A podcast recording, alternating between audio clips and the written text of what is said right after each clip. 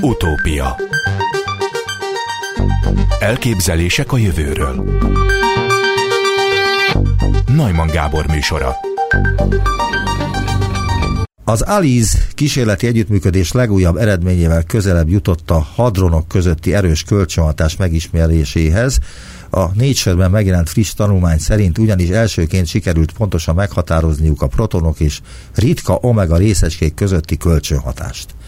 Itt van velünk Barnaföldi Gergely Gábor, a Wigner Fizikai Kutatóközpont részecske és magfizikai intézet csoportvezetője, a Magyar Aliz csoport vezetője. Jó napot kívánok! Jó napot kívánok, üdvözlöm a hallgatókat! Elmondaná a Klubrádió hallgatóinak, hogy miképpen sikerült ez, és ez első mondatomat egy kicsit értelmezni is, mert felolvasni fel tudtam, de elemezni nem, nem biztos, hogy sikerülne. Tehát a dolog az ö, egyik oldalról nagyon egyszerű, tehát a világunkban minden látható dolgot, amit így a környezetünkben megfoghatunk, tapinthatunk, megvizsgálhatunk, azokat ö, a barion, hadronos részecskék építik föl, ebből is a, a barionok igazából elsősorban, ami jó részt a protonok és neutronok. Ugye minden atommagnak a belsejében protonok és neutronok vannak, a legegyszerűbb a hidrogén, ott egy darab proton az atommag, a bonyolultabb, ö, ö, nagyobb rendszámú elemek a periódusos rendszerben, ott az atommag már neutronokat és protonokat is tartalmaz. Tehát ez az az anyag, a, amit összefoglaló néven barionoknak hívunk, a protonokat és a neutronokat, amelyek a világunkat fölépítik. Tehát ez, ezt ismerjük, ez az, amit, amit tudjuk. Viszont a, még tovább csavarjuk a mikroszkópot, akkor belenézhetünk, hogy milyen részecskék alkotják a protonokat és a neutronokat és az derül ki, hogy ezek kvarkokból állnak, méghozzá olyan módon, hogy a protonok kettő darab U kvark és egy darab D kvarkból állnak, a neutronok pedig egy darab U kvarkból és kettő darab D kvarkból állnak. Oké, okay, de most itt el kéne magyarázni, hogy mik azok a kvarkok. A kvarkok a jelen tudásunk szerint a részecske fizika standard modelljének az alapvető építőkövei. Ma úgy gondoljuk, hogy ezek azok a részecskék, amelyek az univerzumot fel a, felépítő részecskék egyik családjának az alapvető részecskéi. Ezeket kvarkoknak hívjuk, hat darab van belőlük, az U, akit a up, azaz felfelé álló részecskének hívunk a D, akit lefelé álló részecskének, ez a down, a, van egy strange, azt ritkának fordítjuk magyarra, van egy charm, ami egy bájos, van egy top, ami egy felső, és van egy bottom, ami egy alsó. Ez a hat részecske, hat kvark, hat kvark az, ami a világunkat felépíti. Ebből a legnagyobb arányban az univerzumban az U és D kvarkból lévő felépülő protonok és neutronok ö, vannak jelen, és ez az, amiből mi is a természetes állapotunkban ö, vagyunk. Igen, de hogy eddig ö, azt mondták a fizikusok, az elméleti fizikusok, hogy hát, hogy a világ egyetemet azt ö, ö, nagy részt a sötét anyag építi fel amelyet nem tudunk, igaz. nem tudunk detektálni. Tehát Azért azt... is fogalmaztam úgy, hogy a megfigyelhető. A sötét anyagnak pontosan az a definíciója, hogy a nem megfigyelhető anyag, tehát ami nem sugároz, nem világít, amit jelen mérések szerint, a részecske fizikai mérések szerint nem, csak gravitációs hatását tudjuk kimutatni. De a kvarkok azok megfigyelhetőek? Mert a kvarkok az... azok direkt módon nem figyelhetőek meg, de a belőlük felépülő anyag, a barionok azok már fel, és, és mezonok azok már megfigyelhetőek. Tehát a, a kvarkokból álló anyag az univerzumban az a kb. 5% amit meg tudunk figyelni, és ez, ez az, amit látunk, és a sötét anyag, sötét energia az, ami a fennmaradó 95% körülbelül, amit nem tudunk megfigyelni. Mi most csak arról beszélünk, ami, amit meg tudunk amúgy is figyelni a részecske fizikai módszerekkel. Aha. Nem mintha érteném, tehát a kvarkok azok nem a sötét anyaghoz tartoznak, hanem a megfigyelhető anyagokhoz tartoznak, és a 95% az univerzumnak, az akkor micsoda? az a sötét anyag és a sötét energia, ami jelenleg is a kutatások ö, ö, egyik, egyik iránya, hogy kiderítsük, hogy az mi, ezt nem tudjuk. De miért, miért van szükség erre a sötét anyagra? Tehát a fizikusok azt Mert állítják... vannak olyan jelenségek, a galaxisoknak a mozgása, ahol gravitációsan kimutatható, hogy ott kell lenni még valamilyen anyagnak, azonban sugárzás nem érkezik felőle, tehát nem tudjuk, nem, nem láthatjuk, hogy mi az az anyag. Van ilyenre példa a Földön?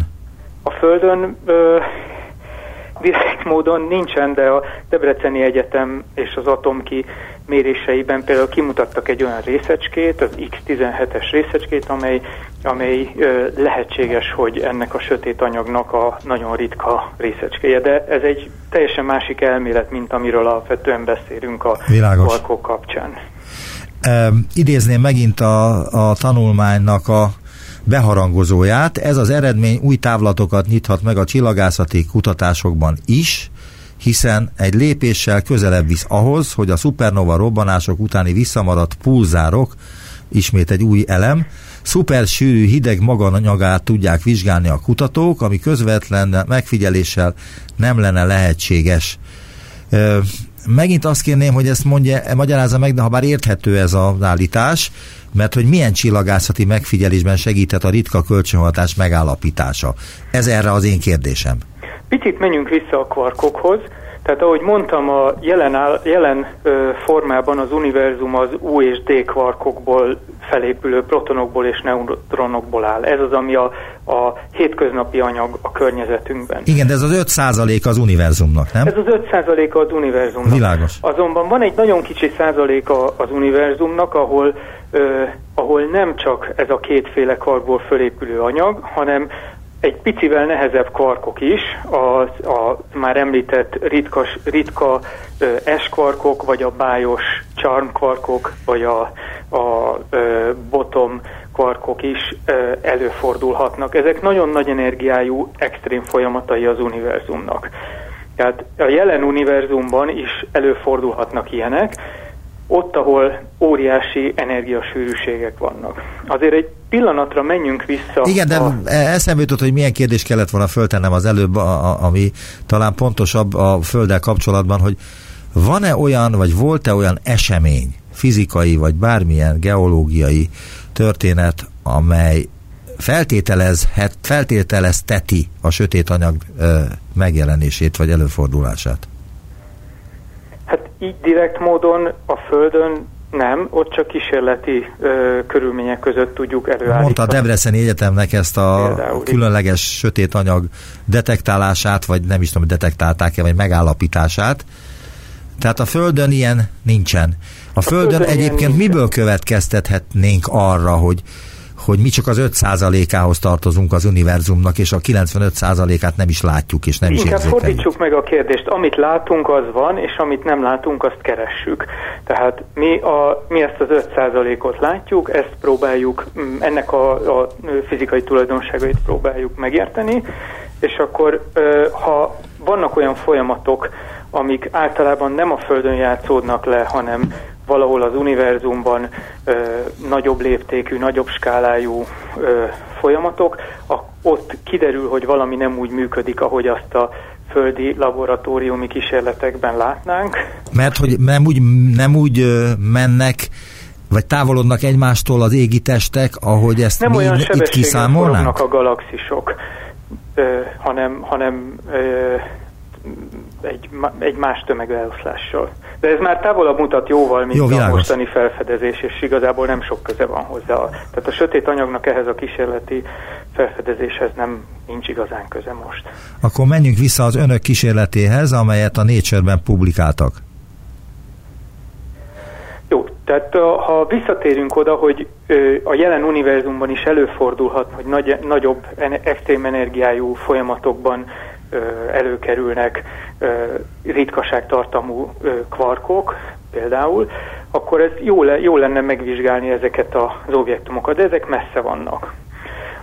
Viszont térben vannak messze elsősorban, azonban ha visszamegyünk az ősrobbanás pillanatához, ami meg időben van messze, hiszen 13,7 milliárd éve történt, akkor egy olyan anyag alkotta az univerzumot a mai tudásunk szerint, amit kvarglonplazmának hívunk, és ebbe a kvarkok mellett az őket összekötő ö, kölcsönhatás közvetítő részecskék, a glónok is részt vettek, és ebben az állapotban ez egy olyan egyensúlyi állapot volt, ahol a kvarkok tömegüktől függetlenül egyelő arányban vehettek részt. Tehát az, az U, a D, az S, a charm, a top és bottom kvarkok egyformán voltak részt, vettek részt ebben az anyagban. Igen, de ez egy hipotézis, vagy ez egy bizonyított, legalábbis egy fizikailag bizonyított dolog, hiszen elv. az Alice, Alice kísérletben például ezt az anyagot állítjuk elő nagyon kicsi térfogatban a, a, az LHC ütközéseiben. Hogy állítják elő?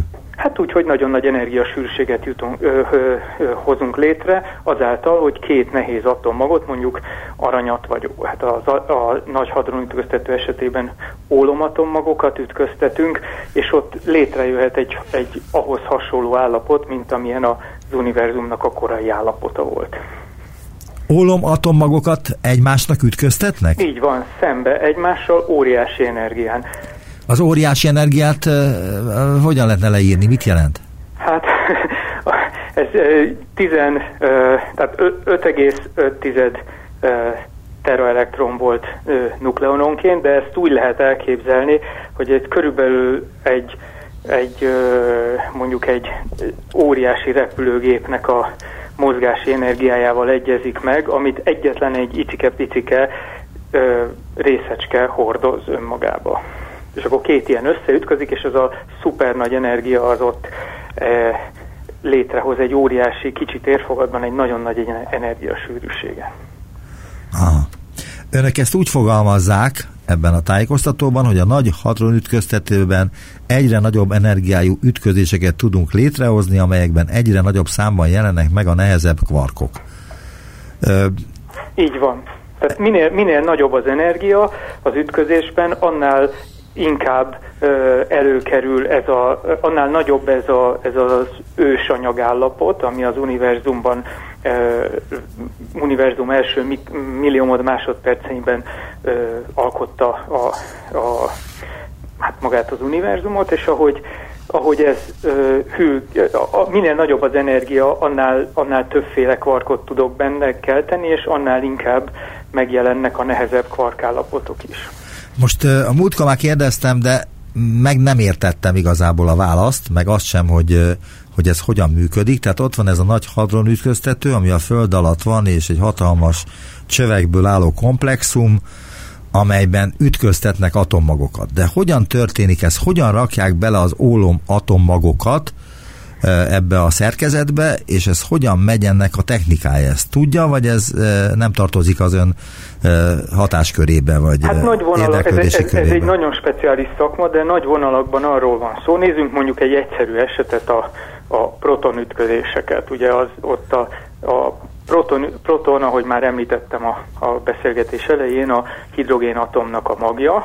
Igen. Ö, tehát az ember vesz egy ö, palack hidrogéngázt, azt beleengedi egy, egy nagyobb térfogatba, ahol elkezdi melegíteni, a melegítés által pedig eljutok egy olyan pontra, hogy ionizálom, tehát a, ugye az atomok azok semleges állapotok, egy proton, ami körül kering egy elektron, és ha ionizálom, akkor ezt az elektront le tudom róla szakítani, akkor ami ott marad, ha szét tudom választani a töltésüket, akkor elektronok és protonok szétválaszthatóak, ezek ugye már töltöttek lesznek, a protonokat megfogom, és töltött részecskét elektromágneses térben tudok gyorsítani, és gyakorlatilag innentől kezdve a szétválasztott protonok és elektronok közül a protonokat be tudom irányítani mágnesek és elektromágneses tér segítségével a, a gyorsító csőbe, és ott hasonlóan, mint a, az autóknak a, a sebességváltó rendszere, egyre nagyobb fokozatok egyre nagyobb kerületű gyorsítókban egyre gyorsabb, gyorsabb sebességre tudják ezt felgyorsítani, és hát a végén elérjük azokat a teraelektronvoltos ütközéseket, amikhez, amikben meg tudjuk kelteni ezt az anyagot. Na most a, Ezt a, hogyan tudják nyomon követni? Tehát tudom, hogy nem lehet látni már ezeket a részecskéket szabad szemmel, se hát A protonokat még tudjuk, hiszen a töltés, töltésük az, az mérhető, tehát azokat nagyon szépen. Amíg, amíg barionos állapotok vannak, tehát a proton állapotot azt nagyon jól tudjuk mérni. Mit látunk, nem tudom, micsodán? Töltések mennek, egy, tulajdonképpen áramot mérünk. Az az érdekes, hogyha egy, egy ö, vezetőben körbe ö, töltött töltések mennek, például protonok, akkor a vezetőben áram folyik. A gyorsító gyűrűben picike áramok folynak körbe-körbe, amik nagyon nagy energiájúak. Tehát én egy árammérőt vagy valami ilyesmit látok, ami mutatja azt, hogy mennyi áram van abban a csőben, amelyről szó van. Igen és ebből következtetek, következtethetek arra, hogy a protonok megfelelő helyen vannak-e? Így van. Aha. Akkor most van még egy olyan dolog, ami, ami valószínű újdonság, a hiperonok. Mik azok a hiperonok? Na, ahogy mondtam, a ö, nehezebb karkok is megjelenhetnek nagyon nagy energiasűrűségek esetén, és hogyha ezekből olyan hasonló állapotok jönnek létre, mint a proton meg a neutron, tehát ahogy említettem, azok három karkból álló részecskék, csak mondjuk az egyik kvartjuk az nem U vagy D, hanem mondjuk S, vagy, kett, vagy kettő darab S van, vagy akár három darab S ö, részecske, tehát az úgynevezett ritka kvark van benne, akkor ezeket már hiperonoknak hívjuk. Ugye onnan jött a, a, az ötlet, hogy barion az a, a, a barion, és akkor ennél egy kicsit hiper-szuperebb az az állapot, ami, amiben már S-tartalmú, ritkaságtartalmú kvarkok is lehetnek, tehát a, a, tulajdonképpen azt lehet mondani, hogy a hiperonok azok olyan barionok, amelyekben ritkaságtartalmú kvarkok jelennek meg, egy, kettő vagy három. És akkor ezeket általában ilyen nagy görög betűkkel szokták hívni, a xível, a lambdával, vagy, a, vagy az omegával, ennek van több különböző változata is, de nagyon egyszerű a leg, legalacsonyabb energiájú állapotok ezek közül mondjuk a lambda, ami U, D és S kvarkból épül föl, akkor a ki, a, ami U, S, S-ből épül föl, és akkor az omega az, amelyikben pedig három S kvark szerepel. És akkor ezek azok, amiket hiperonoknak hívunk. Önök azt írják, bocsánat, ebben a tájékoztatóban, abból táplálkozom, hogy a hiperonok közötti kölcsönhatás többek között azért is nehéz megmérni, mert nem sokkal a keletkezésük után elbomlanak. Akkor hogyan lehet ezekkel bármit is kezdeni, hogyha elbomlanak, amikor megkeletkez, el kell, hát megalakultak, itt van az Alice kísérletnek a, az egyik különlegessége, hogy hogy ha gyorsan meg tudom mérni, akkor, akkor még abban az állapotában látom, mielőtt, mielőtt elbomlik. Mit nevezünk gyorsannak? Hát ezek ö, gyakorlatilag milliómod másodpercek. Akkor, akkor ehhez valami különleges technikára van szükség, amely micsoda? Nincsen különleges technika, ugyanaz a technológia van, vagy technika van, amiben az, a, az Alice kísérlet amúgy is méri a, a részecskéket, csak sikerült egy olyan korrelációs mérést csinálni, aminek a segítségével nagyon korai állapotántól kezdve mérhető a keletkező részecskéknek a pályája, és az is, hogy hogyan bomlanak el mindenféle más részecskébe. És miután tudjuk, hogy mibe bomlanak el, az mindig, mindig adott, ezért a elbomlott részecskék pályáját visszakövet, vagy visszafolytatva meg tudjuk mondani, hogy hol volt mondjuk egy omega részecske, és az honnan jött, és akkor gyakorlatilag innentől kezdve az omega részecske tulajdonságait is lehet vizsgálni. Ezt a pillanatot sikerült most elcsípni, írják önök a CERN ALIS detektorának segítségével, ahol a protonok és az omega részecskék közötti kölcsönhatást mértük meg az omega elbomlása előtt, amelyről a Nature szaklapban olvashatunk. És az a kérdés, hogy azt hiszem önök is feltették ezt, hogy de vajon miért ennyire érdekes ez az eredmény? Igen, hát nos, a, a, a, ahogy mondtam, az a kérdés, hogy hol lehet ilyen részecske manapság az univerzumban.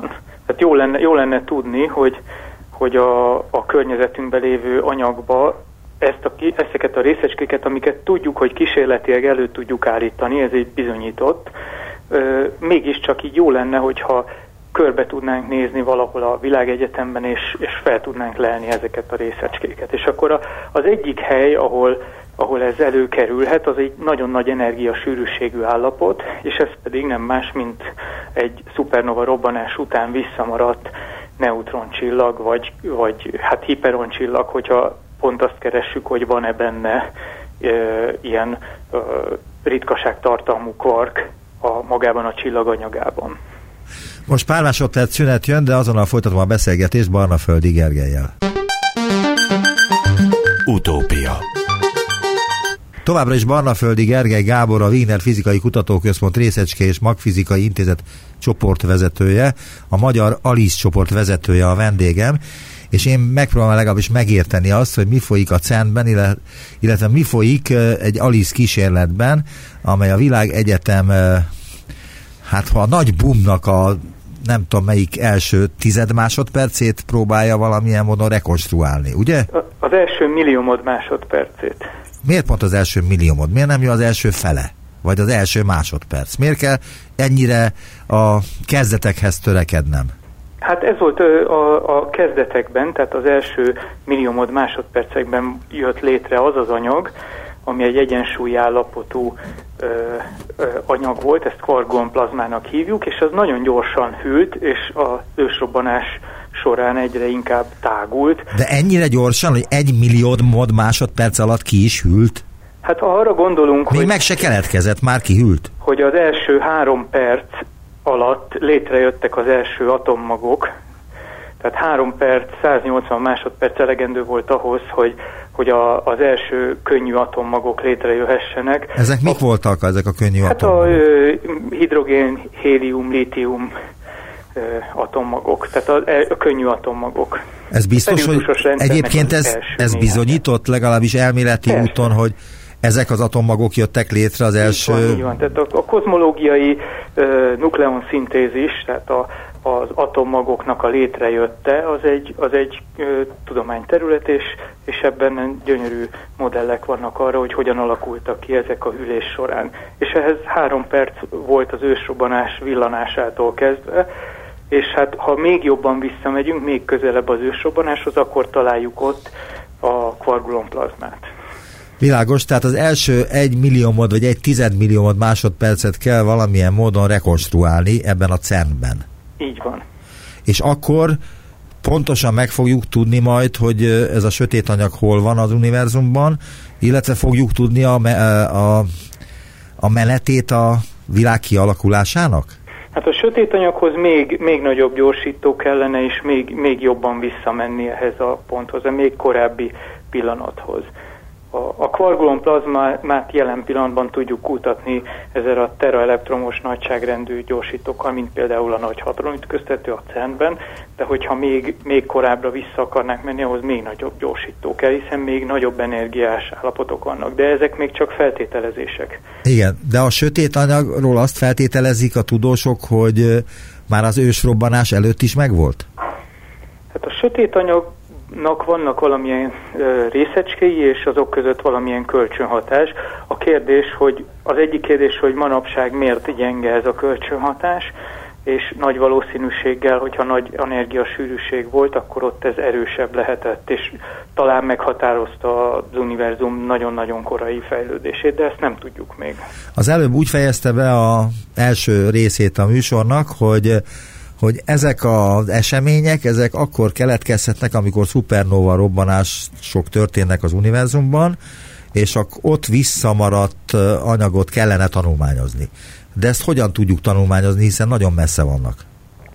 Hát egyrészt messze vannak, de a szupernova robbanások azok ugye óriási felfényesedések, és ezt elég jól lehet a csillagászatban különböző módszerekkel mérni. Viszont ami minket igazából érdekel, hogy az úgynevezett pulzárok, amiket azonosíthattunk neutron csillagokkal, ezeknek elég jó jelük van, amikor önmagukban vannak az égen. A, az egyik megfigyelési mód az az, hogy először is ezek a csillagok, ezek, ezek nem nagy csillagok.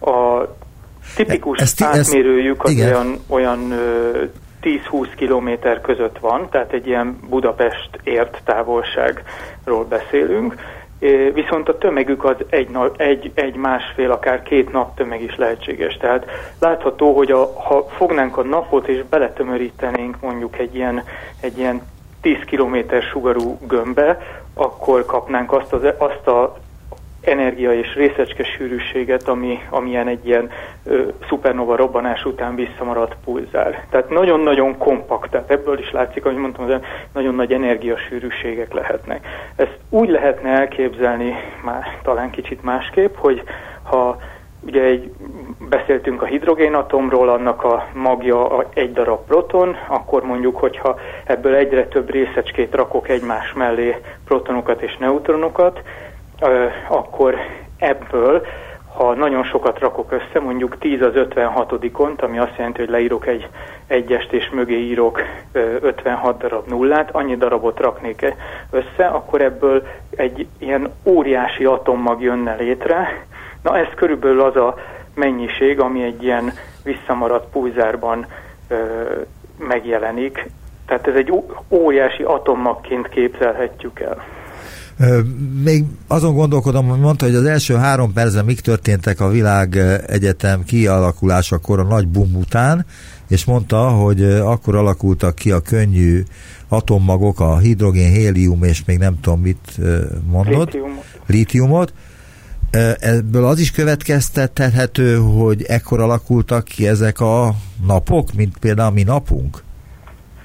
Nem, azok később következtek be az univerzum fejlődésébe, egy sokkal későbbi történet. De hogy hidrogén, tehát héliumból vannak ezek a csillagok? Hát igen, de ez, ezt képzeljük el, hogy ez egy óriási robbanás, ahol, ahol egy lökés hullámban ezek az anyagok, ahogy tágul és hűl, úgy, úgy halad egyre kifelé, és, és aztán, amikor ez kellően lelassult, akkor lehet az, hogy gravitációsan elkezdenek összehúzódni, és, és utána, utána ebből keletkezhetnek csillagok, galaxisok, stb.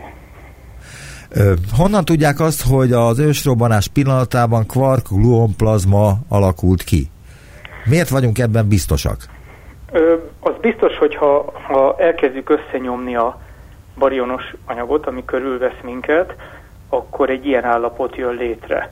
Hogyha visszaszámoljuk, hogy az univerzum milyen lehetett a kezdeti állapotában, tehát ha összenyomjuk, visszafelé játsszuk le azt a filmet, ahogy az univerzum ö, fejlődik, akkor, akkor visszaérünk ugyanebbe az állapotba. Ebből gondoljuk azt, hogy hogy ez a kettő, ez, ez, ez azonos kell, hogy legyen ez az anyag. A CERN-ben az ALIZ csoportnak van külön helye, része, van külön metodikája, meg stratégiája, tehát az egy külön, különálló egység? A CERN az ugye egy 27 km kerületű részecske gyorsító, ez tulajdonképpen egy berendezés, ami ezeket az ütközéseket. Igen, de tulajdonképpen egy város is hozzátartozik, illetve egy óriási kutatóközpont hálózat. Hát egy tízezer fős laboratórium. A, a, ami a legnagyobb a világon. Ami a legnagyobb a világon jelen pillanatban, és hát ennek a, a gyűrűnek több pontján ö, létrehoztak ütközési pontokat, ezekben találhatóak a nagy kísérletek, ilyen az Atlas, a CMS, az LHCB és az ALIZ. Mindegyik kísérletnek van valami speciális... Ezek külön stábok? Elnézést? Ezek külön stábok, ezek ilyen 1000-2000 fős külön stábok. Az ALIZ is ilyen? Az ALIZ is ilyen, igen, az ALIZ-ban majdnem 2000 fő. És hány magyar uh, tudós vesz részt az ALIZ-ban? Körülbelül 30. És önök, amikor kimennek uh, a CERN-be, Svájcba, akkor uh, akkor mit csinálnak? Tehát hogyan kezdik el ott a munkát? Tehát hogyan folyik ott le egy eh, normális nap? Nem feltétlenül kell kimenni. Két részből áll a munkánk. Az egyik az detektorfejlesztés és, és építés. Tehát ott olyankor az történik, hogy mondjuk kimegyünk a CERN-be, megegyezünk a kísérleti berendezés ö, ö, kollaborációjában a többi taggal, hogy ki melyik részét fogja felépíteni, mindenki ugye De ugye ott van egy központi igazgatóság, tehát ott van valaki, aki az egészet felügyeli, vagy nincs? Hát, a, de az úgy eldőlt, hogy lesznek ilyen kísérletek, amikor a nagy hadronütköztetőt, tehát az LHC-t létrehozták, akkor abba, abba ö, megegyezés során kiderült, hogy lesz ö, valahány ilyen nagyobb kísérlet. Világos. És akkor ennek a kísérlet, ez egy, ez egy ilyen ö, együttműködés, tehát, tehát több, több kutató ö, intézeteket képviselő ö, ember jön össze, és elhatározza, hogy mi az, amit meg tudunk mérni fizikailag, és ehhez milyen detektorokra lenne szükség. Az már a mi saját belső döntésünk a CERN-től függetlenül. És akkor most... utána az történik, hogy, hogy ö, mindenki hazamegy és elkezdi építeni a detektornak a részét. Ezt hogy kell építeni? Tehát, hogy hogy ez manuális munkával is jár, vagy ez csak számítógépes munkát jelent? Hát először megtervezünk számítógéppel, aztán megépítjük kicsibe, kipróbáljuk, hogy működik-e, és amikor kicsiben működik, akkor utána megépítjük itt a nagyba eredetiben. Most csak, hogy érzékeltessem a méreteket, az ALIS detektor az egy 13 méter átmérőjű és 26 méter hosszú detektor. Tehát itt a végén egy óriási berendezés keletkezik. És miből áll? Tehát hogyan épül föl? A tehát hogy, néz ki, mi, mi van benne? Mi, mi az, amitől detektor lesz ebből a szerkezetből? Ez egy, úgy kell képzelni, egy óriási mágnes először is, ami a, szükséges ahhoz, hogy a töltött részecskéket tudjuk jól mérni. Magyarul és... elektromos húzalokat látok, nem? Nem, hát ki, ö, igenis, meg nem is. Kívülről ez egy mágnes, belülről viszont egy, egy óriási hagymahéj szerkezetű detektorrendszer, ami azt jelenti, hogy gyakorlatilag minden rétege egy, egy ilyen érzékeny felül, különböző fajta érzékeny feletekkel rendelkezik, ami, hogyha megjelenik egy részecske, akkor azt egy ö, elektronikus formában ki tudjuk olvasni belőle. Aha. Világos, tehát akkor van ez a hatalmas mágnes, amit önök megterveztek, ennek köszönhető egyáltalán az, hogy ezzel elő tudtak állni most a Nature-be is, ugye? Igen, igen, igen. E, mennyi munka van e mögött? Tehát mennyit dolgoztak önök ezzel? Hát az Aliz tavaly ünnepelte a 25 éves évfordulóját, és a magyar csoport a kezetektől fogva tagja ennek a kísérleti együttműködésnek. Az elején azért ez kisebb volt, akkor még olyan 500 fő körül volt, de már akkor is egy olyan 10 fős magyar társaság volt benne, és hát nagyon-nagyon mm, fontos, kiemelkedő szerepünk volt ezekben a mérésekben, mert a, az összes adat, ami kijön az ARIS detektorból, az a magyar csoport által tervezett ö, adatgyűjtő rendszeren keresztül ö, mérhető vagy rögzíthető. Ön a kezdetektől fogva ott van az ARIS csoportban? Én ahhoz túl fiatal vagyok, hogy a kezdetektől. Nem tudom, hogy hány éves, tényleg. fogva ott legyek. Én 2013 óta vezetem a csoportot, és a még hát két generáció, három generáció van benne az Alizba, és most, most neveljük a következőt. Ha önnek olyan lehetősége lenne, ami feltételezés csupán, mert fizikailag nonsens, hogy egy szupernova robbanás helyszínén tanulmányozhassa a atommagokat, akkor mit csinálna? Mi az, amit keresne, és hogyan hát nem tudna közlekedni? Lenni, az biztos. De ha úgy, mint Alice Csodaországban, ha már Alice-ról van szó. Tehát ha oda lehetne küldeni egy szondát, akkor ö, igazából azt láthatnánk, hogy ö, milyen kölcsönhatások mennek végbe. Az ember mondjuk bedobna valamilyen anyagot a neutroncsillagba, és akkor megnézne, hogy milyen részecskék keletkeznek, és akkor az alapját talán lehetne ö, kiteríteni, hogy mi történik. Mi az, ami nem biztos, hogy olyan, mint amilyennek önök elképzelik? Tehát, hogy az ősrobbanás kapcsán vagy a kvarkok kapcsán, vagy a ö, hiperon ö, csillagok kapcsán, tehát egyáltalán ezek önök szerint, vagy ön szerint stabil pontjai annak, ami az ősrobbanással kapcsolatos, vagy azért itt történhetnek változások az információk feldolgozása után?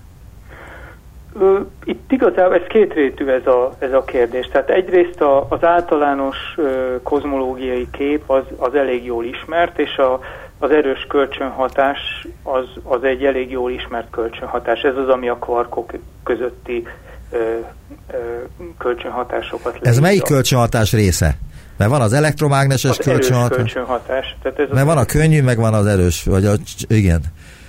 Ez az erős kölcsönhatás, aminek az elméletét úgy hívják, hogy kvantum színdinamika.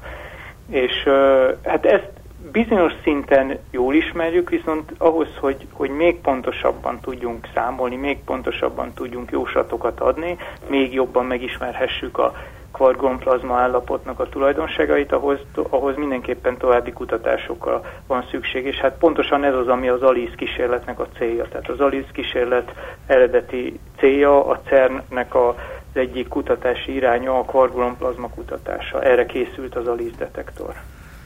Mi az, amit önök nem kapnak meg a CERN-ben?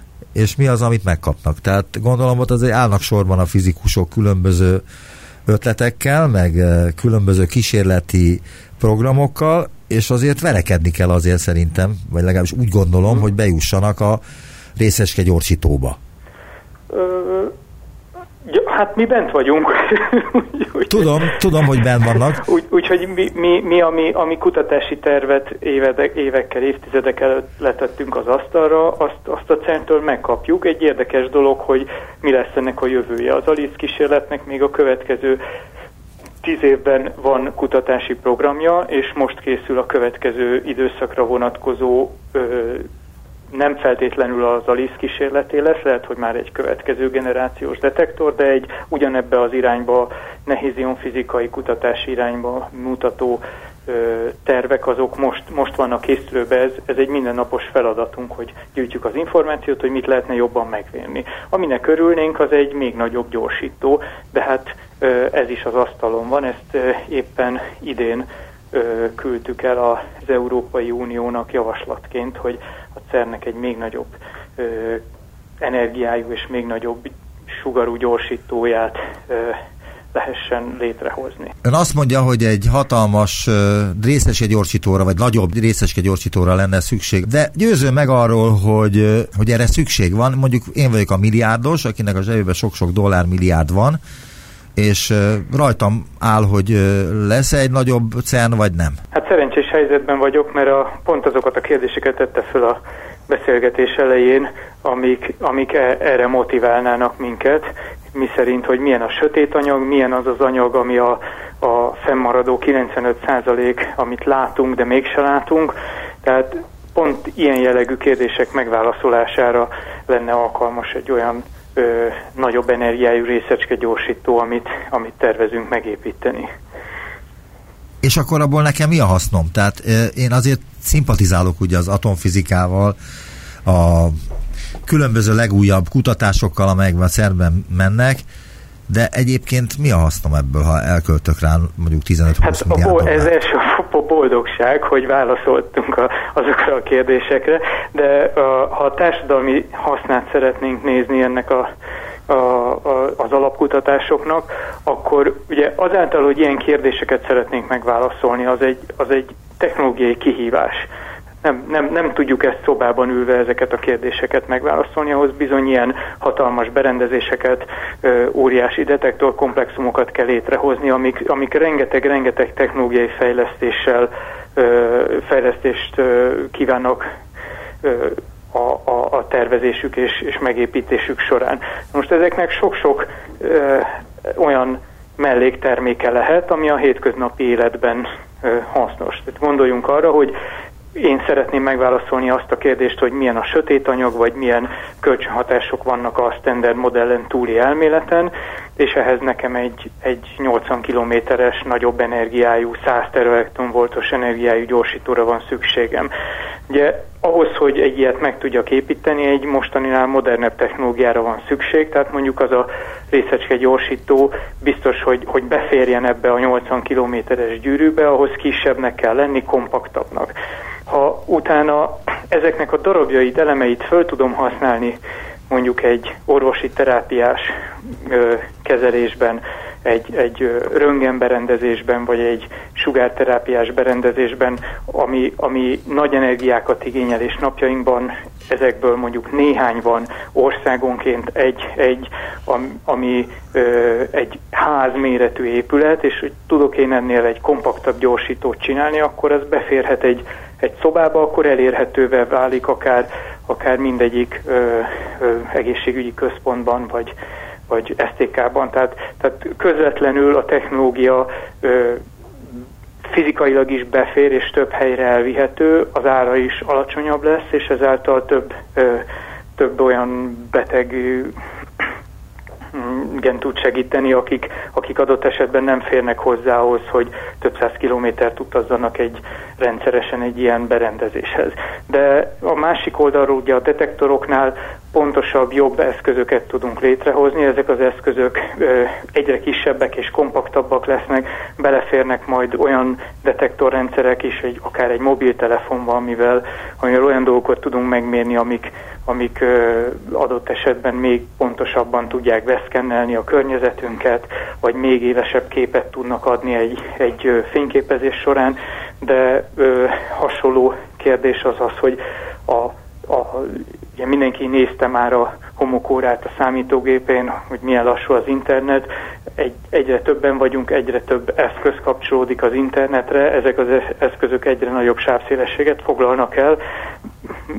Vala, valami újabb eszközökre lenne szükség, amik ezt a hatalmas adatmennyiséget le tudják kezelni, amin ez át tud folyni és hát, hát azok az adatgyűjtő rendszerek, amik egy ilyen óriási kísérleti berendezésben akár terabit per szekundum, vagy több tíz terabit per szekundum adatot tudnak vinni, azoknak a kifejlesztése nekünk nélkülözhetetlen, és ez előbb-utóbb ez a technológia át fog kerülni a hétköznapokban. Tehát összességében a, a az életminősége, a társadalmi életminőség javulni fog azáltal, hogy ezek a technológiai dolgok bekerülnek. Ezek persze az elején drágák lesznek, de, de ha egyre többen megismerik a technológiát, egymás alá tudnak piaci alapon árazni, és akkor elérhető lesz egyre több ember számára. Az elején mennyire drága volt egy mobiltelefon, ugye ilyen táska méretű dobozkákkal mászkált néhány kivételezett, most meg van, akinek a három is van a zsebébe, eltelt közben 15 év. Jó, meggyőzött. Hova küldjem a pénzt? Hát mondom az intézeti bankszámlára. Oké. Okay. 10 milliárd dollár elég lesz elsőre? Hát 10 milliárd dollár elsőre elég lesz, igen. Már ássuk is az alagutat. El van intézve Barnaföldi Gergely Gábor, a Wigner Fizikai Kutatóközpont Részecske és Magfizikai Intézet csoportvezetője, a Magyar, Magyar Alice csoport vezetője volt a vendégem viszontalásra. Köszönöm szépen.